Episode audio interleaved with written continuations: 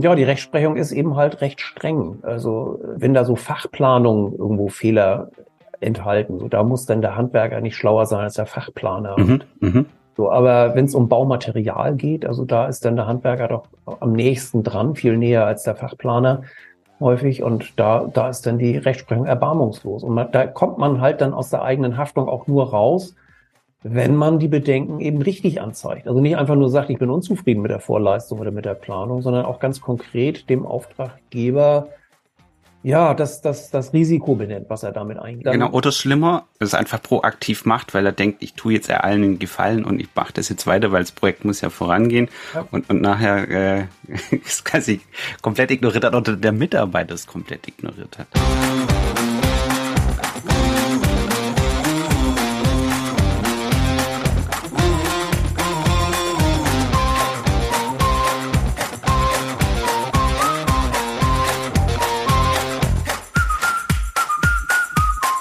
Hallo und herzlich willkommen zu einer neuen Podcast-Folge des Bauimpulse Podcasts. Und wer baut, weiß, dass beim Bauen es auch immer mal wieder zu kleinen und manchmal auch größeren Problemen kommt. Oder andersrum, eigentlich, wenn man die, die Tagesnachrichten verfolgt, weiß man eigentlich, dass es ganz oft zu ganz vielen größeren und kleineren Problemen kommt. Und da muss manchmal einfach auch der Anwalt her. Und beim Anwalt ist es zumindest finde ich das so ein bisschen wie beim Arzt. Es ist besser, wenn man ihn präventiv hat, wie wenn man ihn holt, wenn das Kind schon in Brunnen gefallen ist. Und diese Philosophie verfolgt auch Frank Zillmer. Deswegen bin ich ganz froh, dass er heute sich die Zeit nimmt, mit uns zusammen ein paar Baurechtsthemen zu besprechen und auch Tipps geben wird, was man denn proaktiv, präventiv tun kann, damit vielleicht nicht jedes Kind auf jede Baustelle in jeden Brunnen reinfällt. Hallo Frank, schön, dass du da bist. Hallo Achim, ja, vielen Dank für die Einladung. Frank, erzähl doch mal den Zuhörern ein paar wenigen Worten, was dich dazu bewegt hat, als kleiner Junge nicht Feuerwehrmann zu werden, sondern Baurechtsanwalt.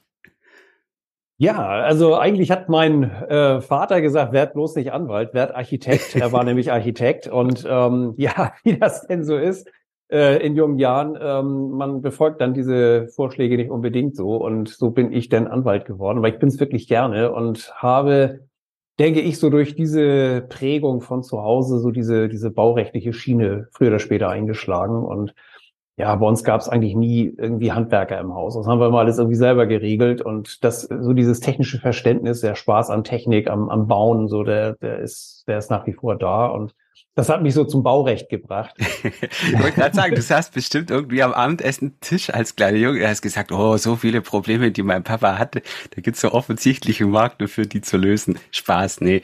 Ähm, okay, also das war der Grund, warum du Anwalt geworden bist und Baurecht gemacht, äh, angefangen hast. Du sitzt mhm. zusammen mit deiner Frau Ulrike hier gerade. Ulrike, kleinen Shoutout, weil wir machen ja hier auch eine Aufzeichnung, weil die Ulrike hat vor Jahren dann angefangen, diese Themen, die du im Alltag behandelst, ja auch in Seminare zu verarbeiten. Das heißt, du gibst nicht nur Baurechtsthemen vor Gericht eine Bühne in Anführungszeichen, sondern du arbeitest auch daran, dass die eben, wie ich es vorher gesagt habe, präventiv angegangen werden. Ähm, aus welcher Region kommt ihr denn, ihr beiden? Ja, wir kommen aus Norddeutschland, genauer gesagt aus Kiel äh, aus dem schönen Schleswig-Holstein. Und ja, ich bin seit mehr als 25 Jahren jetzt äh, Rechtsanwalt und äh, auch als Fachanwalt für Bau- und Architektenrecht tätig. Und seit fast genauso langer Zeit geben wir eigentlich auch Seminare. Und die geben wir eben seit geraumer Zeit jetzt auch äh, online. Speziell jetzt so seit Corona wird das immer mehr gefragt eigentlich, dass wir auch so Online-Seminare auf den Weg bringen. Und das hat Ulrike eben speziell jetzt ähm, unter, die, unter ihre Fittiche genommen und hat äh, ja da diese Online-Kurse aufgebaut und eine eigene Firma, die dann letztlich diese Online-Kurse vermarktet. Ja, ich glaube, darüber habe ich euch auch kennengelernt, weil ich auf der Suche war nach äh, einem speziellen Kurs zum Thema Bau. Äh, komme aber auch gleich dazu, welche Themen ihr da so äh, abhandelt. Aber was, was ganz spannend, was ich ganz spannend war an den ersten Tagen, wo ich euch kennengelernt habe, war, dass ihr akkreditiert seid bei ganz vielen Kammern auch und dass man diese Kurse, wenn man sie denn macht, nicht nur für sich macht, also für, für sich jetzt quasi als Fortbildung, sondern man es auch für diese Fortbildungspunkte oft nutzen kann. Und das äh, das vorweggenommen, also gehen wir aber mal rein in die Baurechtsthemen, weil das ist ja eigentlich das, wo, wo es richtig spannend ist. Wenn du so eine Baustelle oder wenn du so einen Fall vor dir siehst, Frank, wo, wo geht es meistens los? Wo, wo fällt das Kind meistens als erstes in den Brunnen? Also die meisten Fälle, die bei mir auf dem Schreibtisch landen, haben eigentlich so als, als Kernproblem ein Kommunikationsproblem. Und mhm. das geht eigentlich damit los, dass man häufig schon beim Vertragsschluss nicht vernünftig kommuniziert hat. Das heißt, man hat bestenfalls, aber da noch nicht mal in, in allen Facetten, aber bestenfalls geregelt, wie man miteinander umgehen will, wenn alles wunderbar klappt. Was ganz häufig vergessen wird, sind ja Störungen, Bauablaufstörungen im allerweitesten Sinne. Also wie gehe ich miteinander um äh, oder wie gehen wir miteinander um, wenn irgendwelche Dinge nicht so laufen wie geplant, wenn sich irgendwelche Dinge verzögern, sei es äh, mal wegen Materiallieferung, was ja aktuell durchaus ein Thema ist, wenn Materialpreise plötzlich steigen oder wenn der Auftraggeber irgendwelche Änderungs- oder Zusatzwünsche hat. Wie gehen wir damit um? Und ähm, das ist so das eine Thema, was, was ich einfach immer wieder erlebe, dass das einfach nicht geregelt ist, schon, ich sag mal, von vornherein nicht geregelt ist. Und dann haben wir eben auch so die Problemchen, die immer wieder auf der Baustelle ganz typischerweise vorkommen, dass Abläufe eben nicht so sind, wie sie sein sollen, wie man sich das morgens überlegt hat. Ja, also ich schicke meine Leute irgendwie morgens auf die Baustelle mit einer konkreten Aufgabe, mit der Idee, so und so sollen die das und das machen. Und dann kommen die auf die Baustelle und das funktioniert nicht, weil eben irgendwelche Umstände nicht so sind, wie sie sein sollen. Also was weiß ich, da ist eine Vorleistung nicht fertig oder mangelhaft oder äh, da kommt irgendwie ein Bauleiter, ein Architekt, ein Auftraggeber um die Ecke und sagt, das, so wie wir es besprochen haben, funktioniert es nicht oder möchte ich das nun doch nicht haben, mach es anders oder mach die Leistung noch zusätzlich.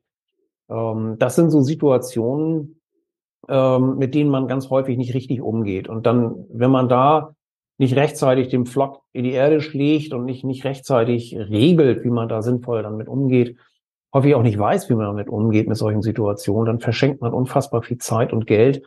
Und ja, dem versuche ich eigentlich so mit meinen Seminaren entgegenzuwirken, indem ich die Leute eben fit mache und erläutere erstens so, was gehört in einen Vertrag rein und vor allem nachher auch so, wenn ihr auf der Baustelle seid, wie, wie geht ihr da sinnvollerweise miteinander um, äh, um einfach kein Potenzial zu verschenken. Also verschenken will ja eigentlich keiner was auf der Baustelle, aber leider passiert das ganz häufig, weil man eben nicht richtig reagiert auf, auf Dinge, die auf der Baustelle nun mal immer wieder passieren. es, es sind ja auch unheimlich viele Köche, die dabei mit, mitkochen. Ja. Okay, also Einstieg ist immer schon am Vertrag. Also Thema, äh, ich meine, eigentlich ist es ja geregelt, oder?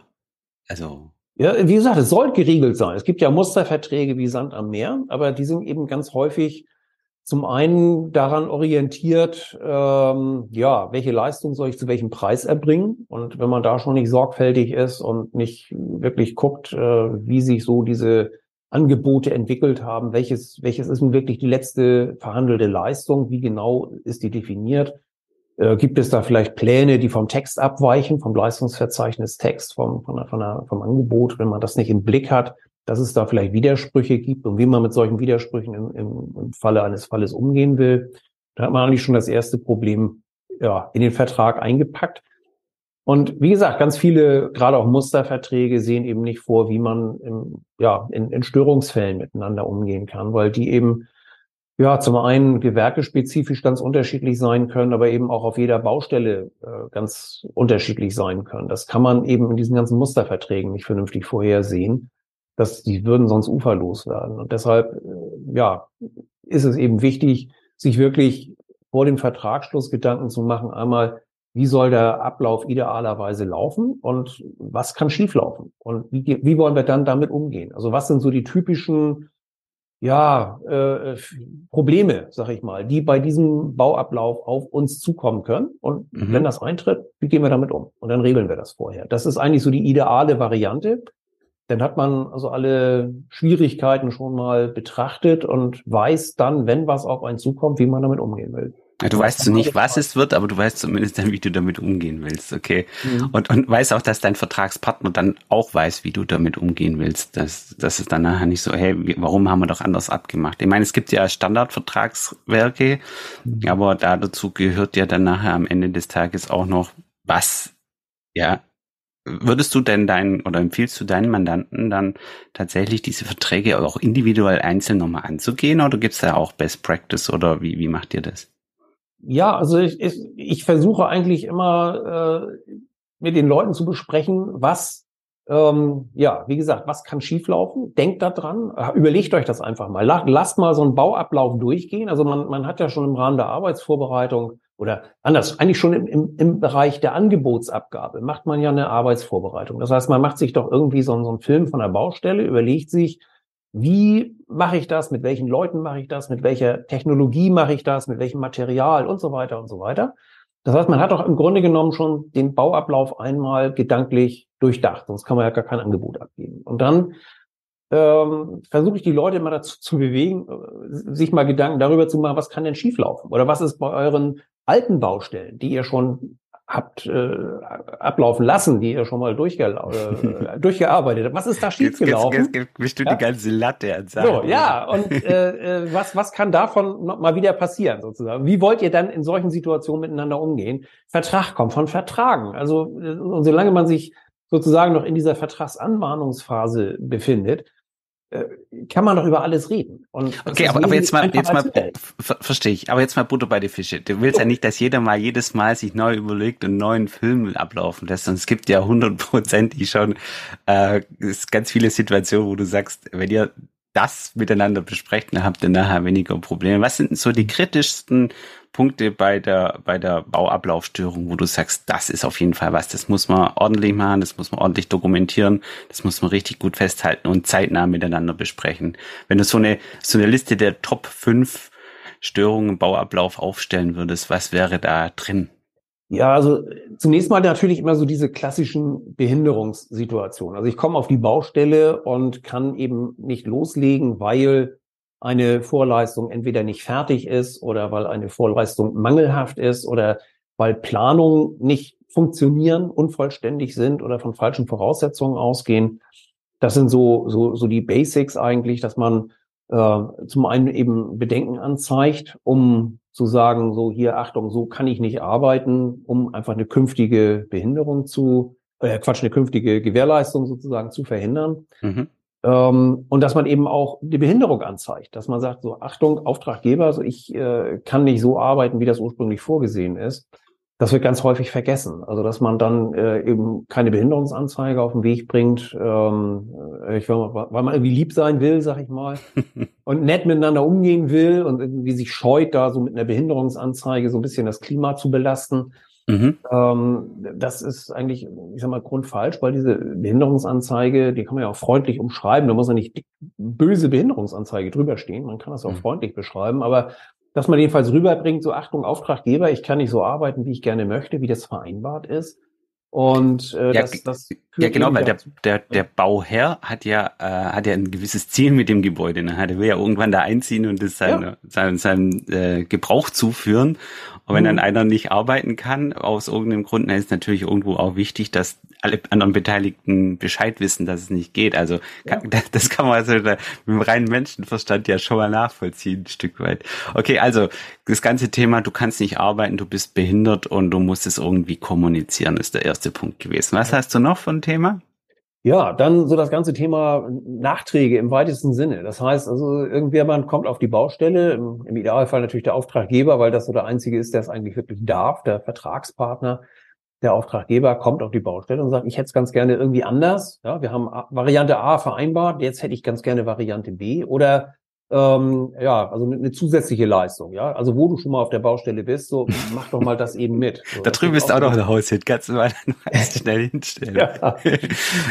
Okay. Das, das also, ist auch so, so ein Thema. So, wie gehe ich damit um? Äh, ich ich verbrauche ja dann irgendwie auch mehr Zeit mhm. ähm, als vorgesehen und ich brauche natürlich auch mehr Geld. Und, und wie komme ich dann an mehr Zeit und mehr Geld? Denn irgendwann heißt es, Mensch, wer hast, hast du irgendwie versprochen, am Donnerstag bist du fertig und äh, ja, jetzt ist Freitag und bist immer noch nicht fertig. Was ist eigentlich los? Und wenn man dann sagt, ja, Mensch, du hast doch die und die Zusatzleistung oder die und die Änderungsleistung gehabt oder ich habe die und die Behinderung gehabt, ich konnte nicht so arbeiten. Mhm.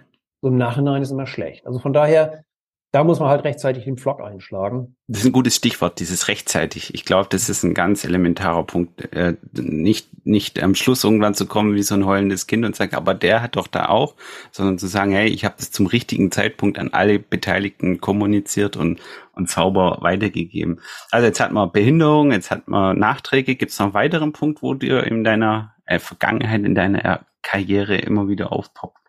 Ja, das sind natürlich so die, die, die Mängel. Also, das ist also einmal so, ich sag mal, der, der fremde Mangel, also irgendwelche Vorgewerke, die was falsch machen, Planer, die was falsch machen, oder eben auch Nachunternehmer oder Auftragnehmer, die irgendwas falsch machen, ähm, so dass man dann eben äh, ja Probleme hat mit der mit der Bauleistung. Also da ist es eben wichtig, einmal wenn wenn Fehler vom äh, Vorgewerk oder vom Planer kommen, dann ist das etwas, was man so in Richtung Auftraggeber spiegeln muss, dass man sagt, mhm. Achtung, Auftraggeber, so, so kann ich nicht arbeiten. Es verschwimmt aber ein bisschen mit den, mit den Behinderungen wahrscheinlich, oder? Ja, das, das ist, ist, letztlich eine Behinderung. Ne? Mhm. Also im Grunde genommen ist das ja eine Art von Behinderung, mhm. was man häufig nicht so wahrnimmt. Ähm, Behinderungen, ja, ich sag mal, es gibt ja so zum einen so die, die einfachen Behinderungen, also die, die einfach erkennbar sind. Also mhm. ich, ich komme nicht auf die Baustelle, weil, was weiß ich, äh, das Treppenhaus gesperrt ist oder dass das Gerüst äh, fehlt, ich kann gar nicht arbeiten oder so. So, okay, dann, dann, dann sieht jeder, ich bin behindert, ich kann nicht ab, ich kann nicht loslegen. Okay, klar. Ja. Und da gibt's aber eben auch so diese subtilen Behinderungen, die man als solche vielleicht gar nicht so wahrnimmt, nämlich das Vorgewerk ist irgendwie nicht so richtig fertig oder ist nur halb fertig oder ist schlecht. Mhm. So, und ich muss jetzt irgendwelchen Zusatzaufwand entfalten, um meine Leistung zu erbringen. da ist dann so die ähm, Frage, da ist dann so die Frage, wie mache ich das eigentlich? Ähm, ist das jetzt mal wegen, wenn ich als, als Fliesenleger auf die Baustelle komme, äh, ich soll meine Fliesen an die Wand kleben und stelle mhm. fest, das Ding ist Wellerform, ja, also irgendwie Mittelgebirge von, von Putz an der Wand ähm, ja, gleiche ich das mal so eben aus äh, oder, oder hebe ich vorher den Finger und sage so, hey, Auftraggeber, so war das nicht abgesprochen. Ja, die Wand ist äh, in einem Zustand, wenn ich da so meine Fliesen draufklebe, dann hast du hinterher keine Freude dran. Das muss erstmal ausgeglichen werden.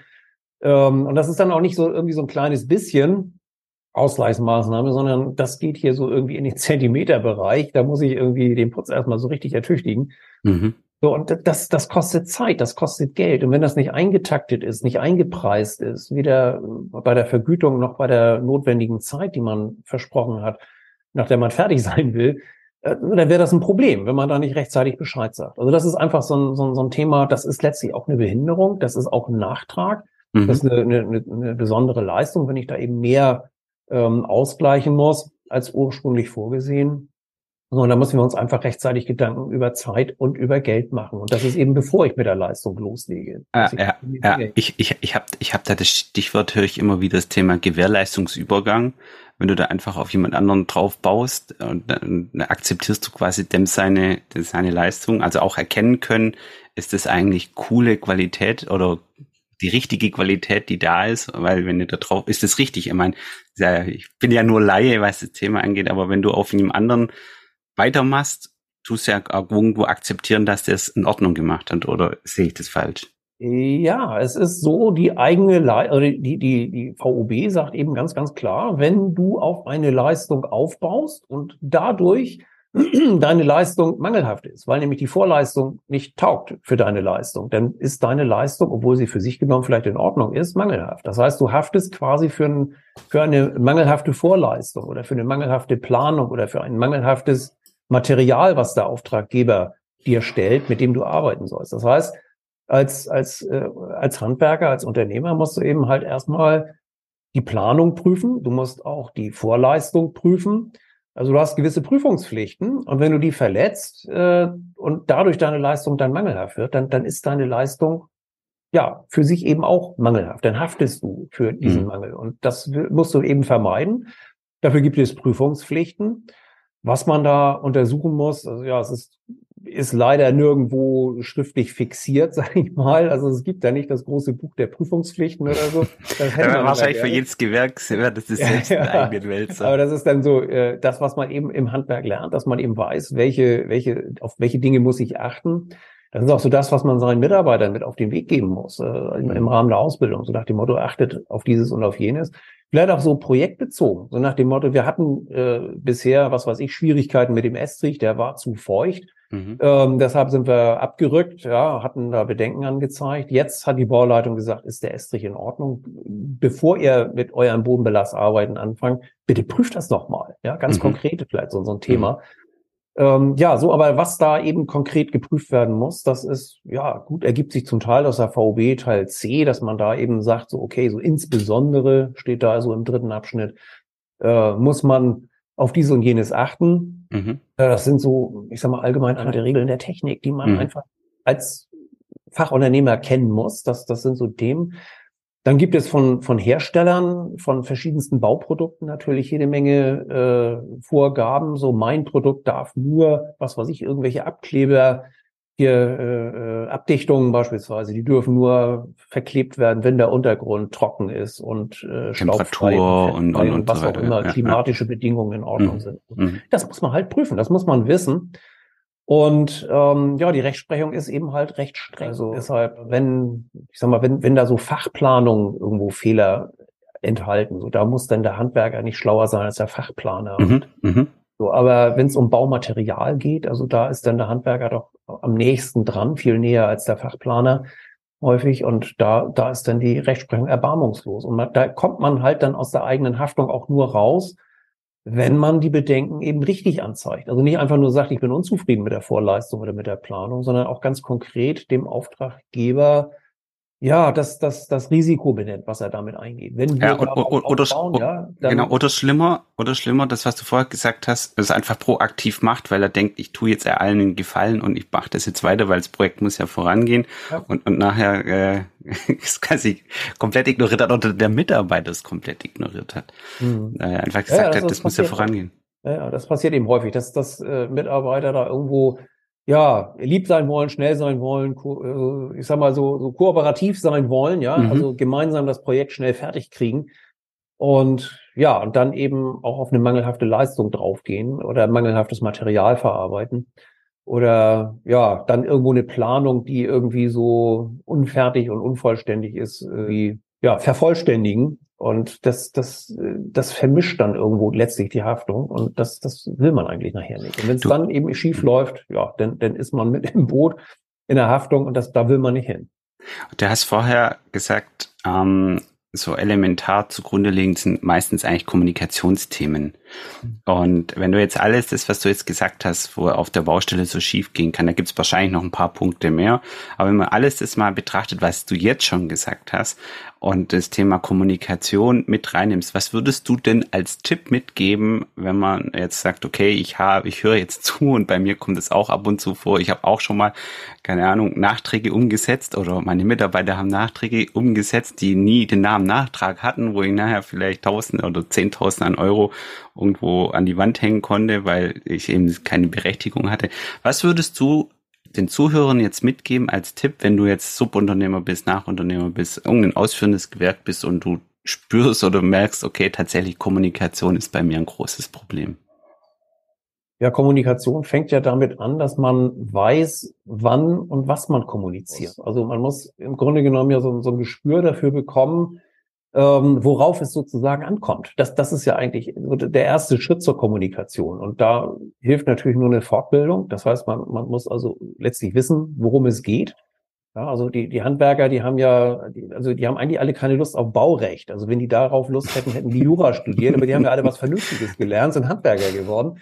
Also von daher Du willst jetzt, du willst jetzt aber nicht damit anmerken, dass Handwerker nichts Vernünftiges gelernt haben. Also da, da hilft eben, wie gesagt, entsprechend äh, sich, sich fortzubilden. Das ist einfach ein ganz wichtiges Thema, damit man wirklich weiß, wo man welche äh, Pflöcke einschlagen muss. Mhm.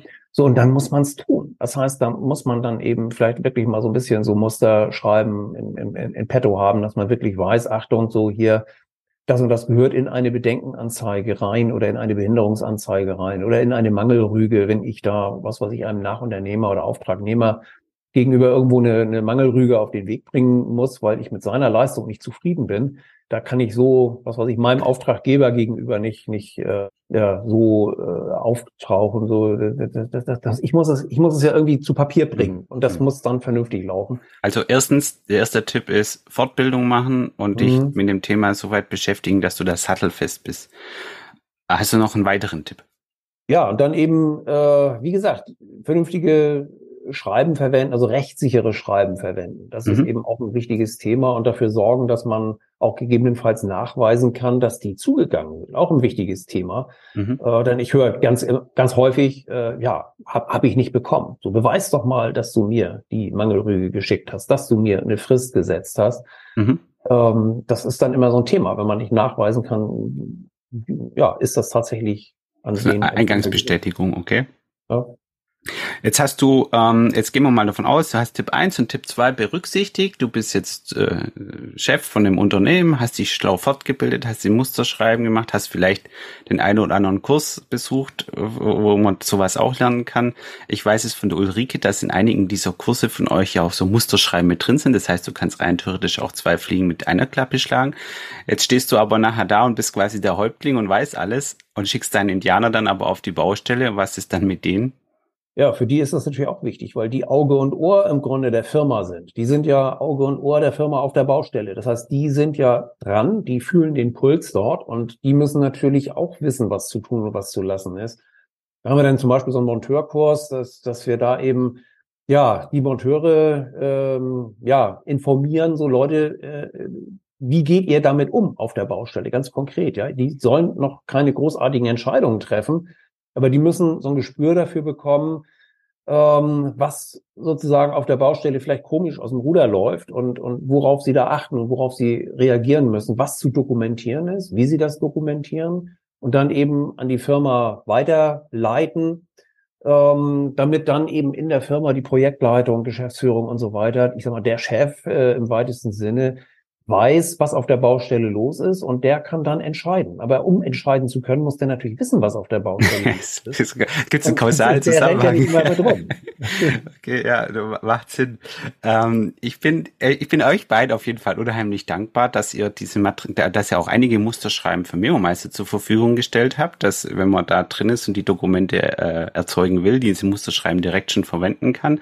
Und ich weiß es noch, weil als ihr angefangen habt, den Monteurkurs zu entwickeln, habe ich mit Ulrike drüber gesprochen, ging es ja darum, äh, der, der, der Mitarbeiter fort muss bewerten. Was, was er das, also er, er muss es erkennen, so rum war es. Er muss es im ersten Schritt erkennen, dann muss es bewerten und dann muss es dokumentieren. Also quasi, es gibt drei Dinge, die er tun muss, aber natürlich logischerweise muss er irgendwoher wissen, was. Ähm, ich muss einen ganz kleinen Disclaimer da reinpacken, weil der, der Monteurkurs, den du gerade angesprochen hast, denn ich habe das schon ein, zwei unserer Kunden mal so ähm, zukommen lassen, die Information. Und das, das Coole an dem ist eigentlich, dass du als Chef ja heute noch nicht weißt, wer arbeitet eigentlich nächstes Jahr in deinem Unternehmen. Und dass du dann sagen kannst, du, du führst so einen Standard ein und sagst, pass mal auf, jeder meiner Mitarbeiter muss zu gerade diesen Baurechtsthemen, also diese, diese Basics haben, äh, muss erkennen, äh, erkennen, bewerten und dokumentieren.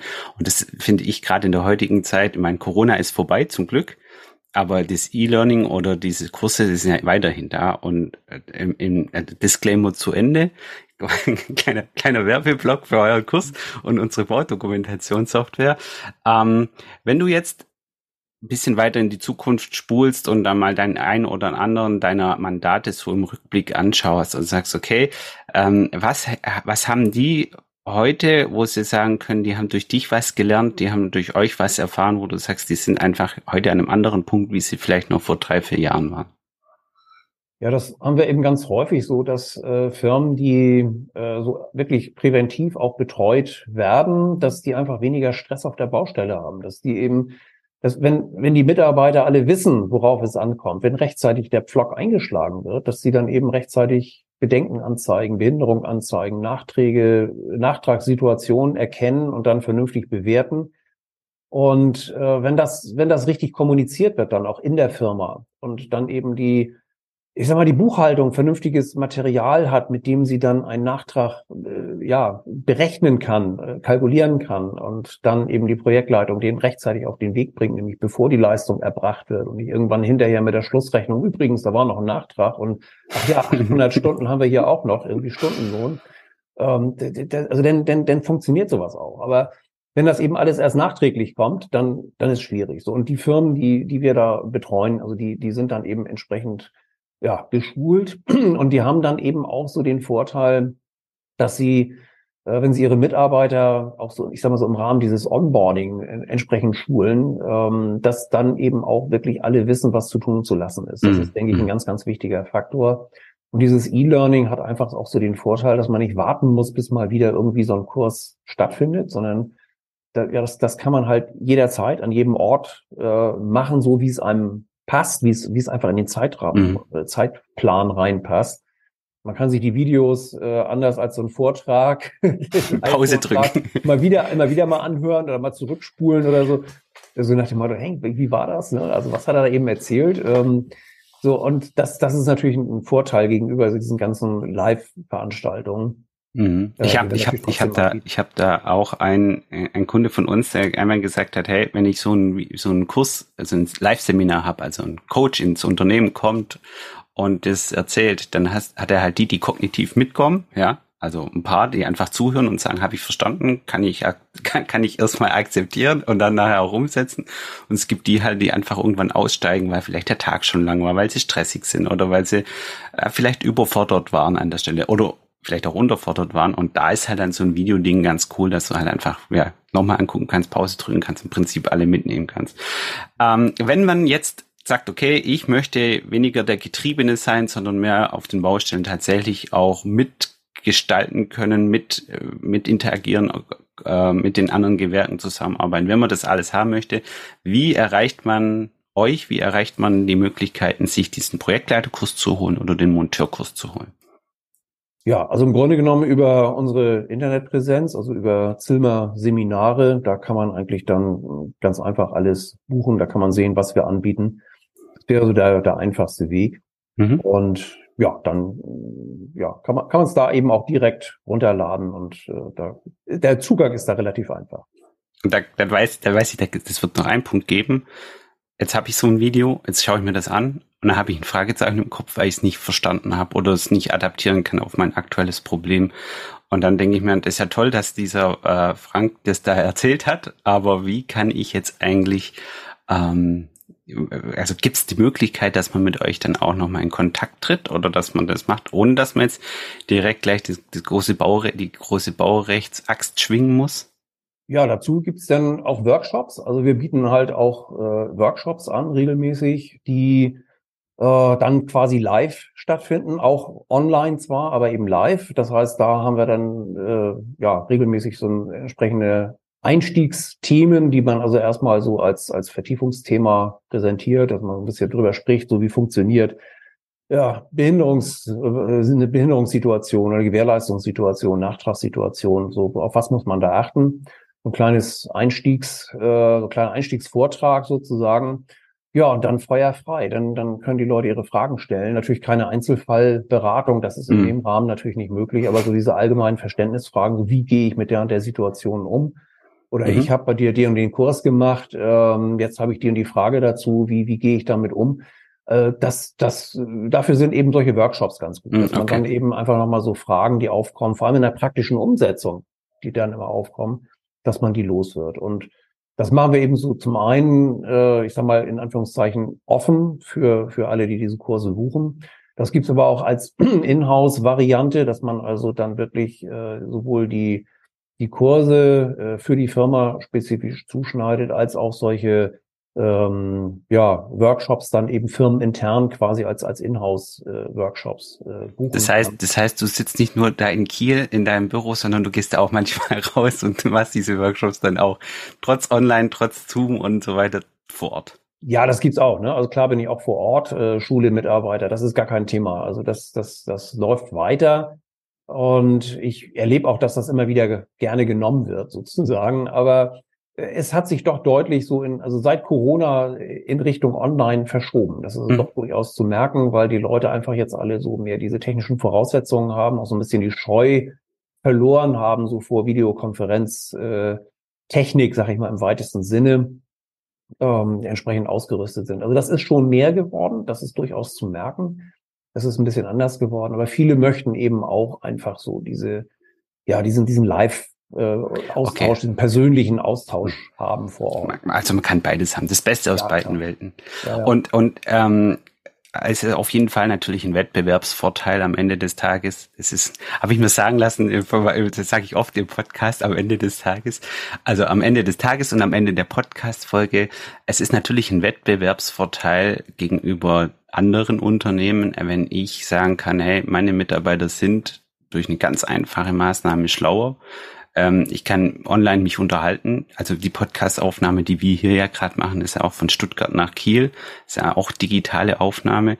Und diese digitalen Techniken nutzen, diese Möglichkeiten nutzen gegenüber all denen, die da ihre Mitarbeiter dann tagelang irgendwo hinschicken und dann irgendwie wiederkommen oder äh, beim nach dem Wiederkommen auch plus 20 Prozent von dem sich gemerkt haben, was sie da geschult bekommen haben. Lieber Frank, vielen Dank für deine Zeit für deine Impulse, die du hier mitgegeben hast.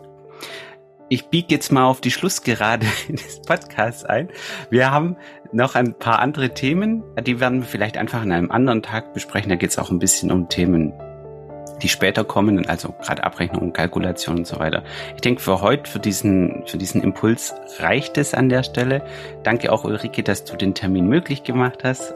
Ich freue mich auf die weitere Zusammenarbeit auch mit den Monteurkursen und wünsche euch eine schöne Zeit. Bis dahin, gehabt euch wohl. Ja, bis dann. Vielen Dank. Tschüss.